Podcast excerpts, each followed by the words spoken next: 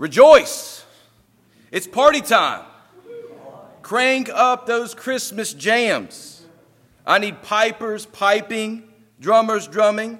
See, we get to keep it going. Christmas isn't a day. For us Anglicans, it's a season, a 12 day party that won't stop until after New Year's. Where are my golden rings and swans? But I want a celebration. The King is here, as Father West reminded us on Christmas Eve. He has come. His kingdom has broken into the world, and the great story of all creation is drawing towards its climax. I don't know about the lords and the ladies, but I want to leap and dance. Rejoice. The Apostle John gets it. He opens up his testimony to the good news of Jesus with a three stanza hymn of praise, unlike anything we find in the other Gospels. There are no inns or shepherds or mangers here, none of the traditional Christmas story trappings. But this is just as much a Christmas passage as anything we find in the other Gospels. Because you see, John is taking us behind the curtain of just the facts of Jesus' arrival and into the spiritual reality of what is happening in the incarnation. And to do this, to understand truly who Jesus is, what he's doing, why he's doing it, and what should be our response, he has to take us all the way back to the beginning of the story, literally. In the beginning was the Word, and the Word was with God, and the Word was God. All things came into being through him. And without him, not one thing was made that came into being. The first words of John's Gospels are a purposeful echo of Genesis 1. John here is using terms and ideas that would have been familiar to his Greek and Hebrew readers. Everything was created through the activity of the world. All existence, physical, spiritual, received their life from him. As the psalmist reminded us, God's word is continually being sent out into the world in order to order and sustain it. And without this continual work, both realities would recede back into the nothingness from which the Father had called them through the Word. But there's the problem the problem of darkness that John reminds us of evil, chaos, we're familiar with the story just as much as John's readers were familiar with the story. He didn't have to spell it out for them, they knew how God gave his word or commandment to our first ancestors, but how they rejected him. How evil entered into the world and a great cosmic struggle broke out and raged throughout creation. As the original goodness of the word's work was marred by human rebellion. So, what does God do? What does John say?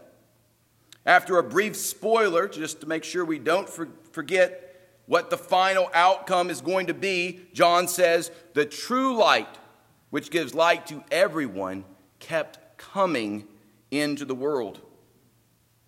So, after God's good and perfect creation had been corrupted, he chooses not to destroy that creation, the world that he had made, but instead chose a different path. He kept sending his word into the world. The creator and sustainer of existence was continually coming into his created reality.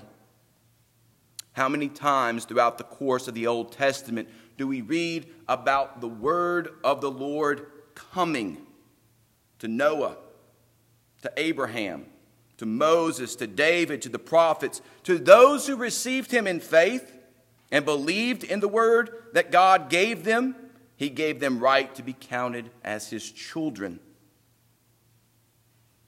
And both Paul and John make a special point in both our gospel and New Testament passage to remind us, in spite of what the Israelites might have thought, that it doesn't matter who you are or where you come from. It has nothing to do with birth or genetic, social status or gender. Rahab, a Canaanite prostitute, come on in. Ruth, a Moabite, yep, Abram, a Sumerian idol worshiper. You betcha. God's word is for the entire world, all people, all nations. As the prophet Isaiah reminds us as well, the nations shall see your vindication, all kings your glory.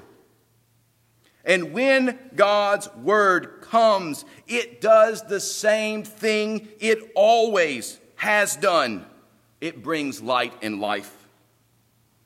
When it comes to individuals like Abraham, it created life out of barrenness.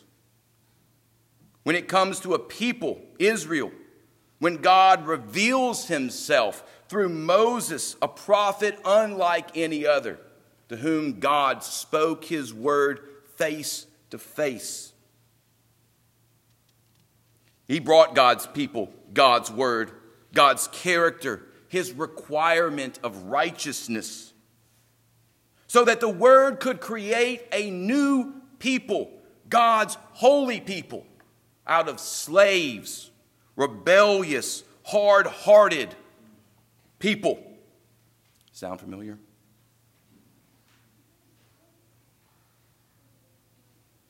But even though these people had God's word, his law, had seen God act in mighty ways,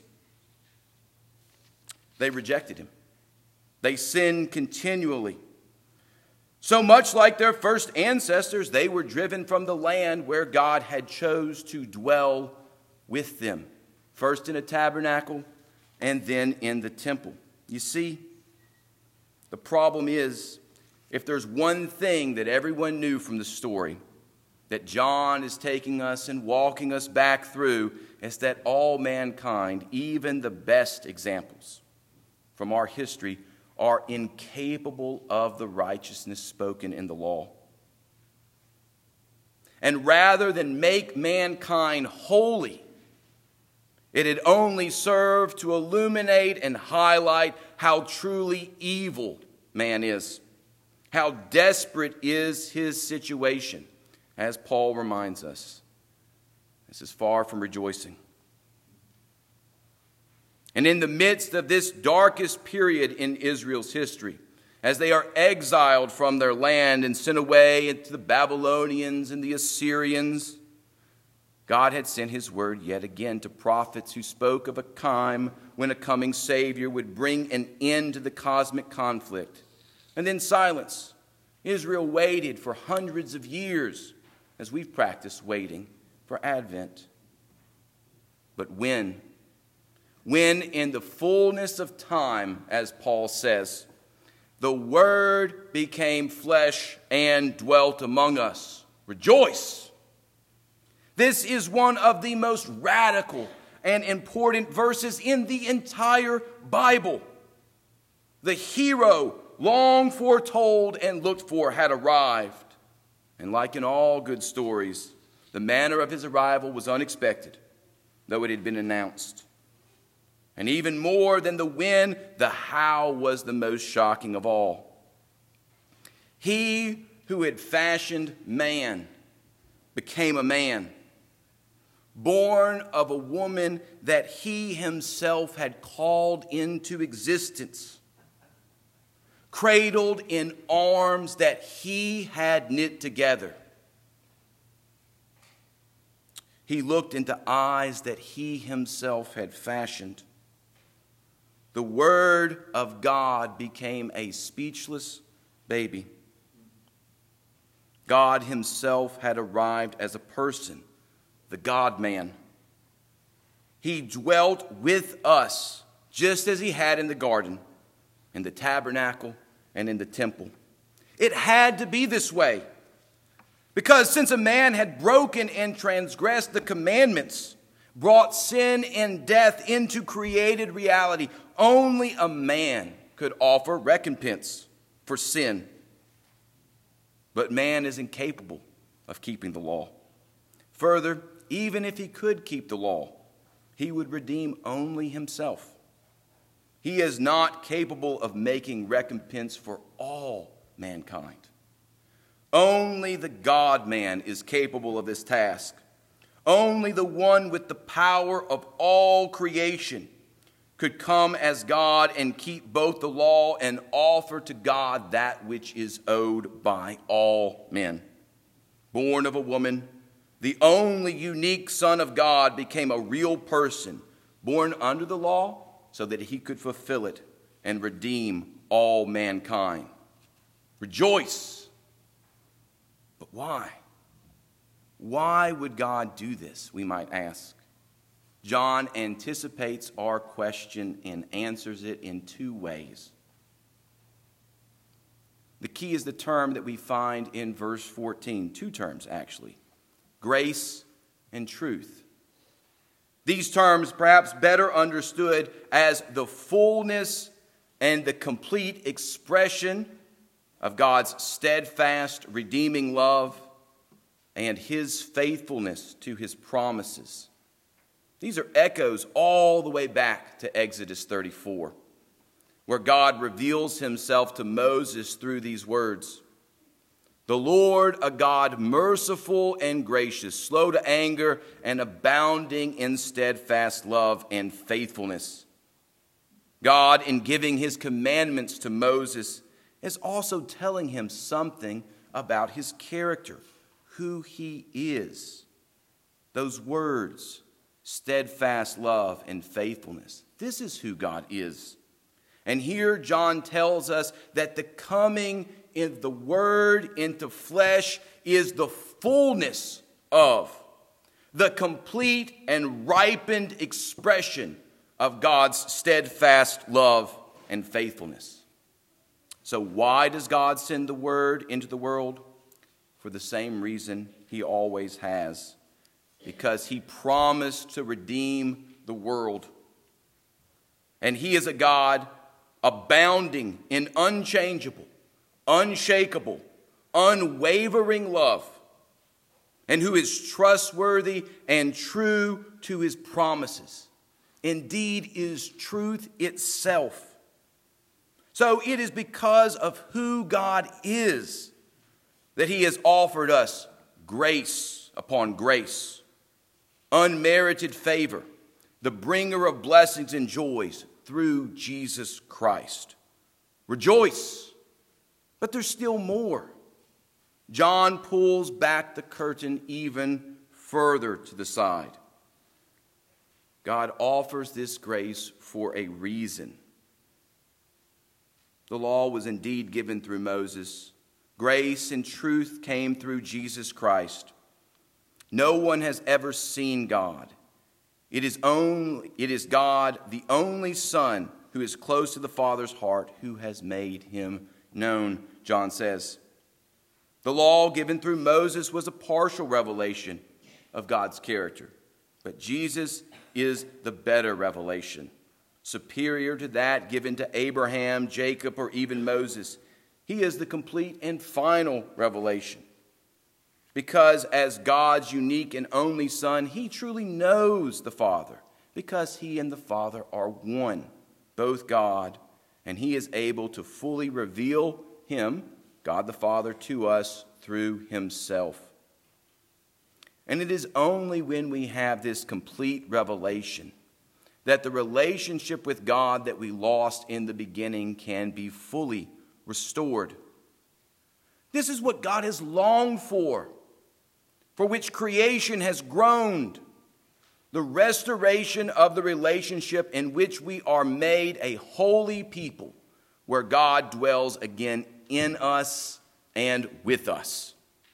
So rejoice. The God man has arrived, and he has clothed us in garments of salvation and in a robe of righteousness. Rejoice, Deck yourself as a bridegroom with a garland and a bride with joys. Rejoice. The earth rejoices at the God man's arrival to dwell with his people.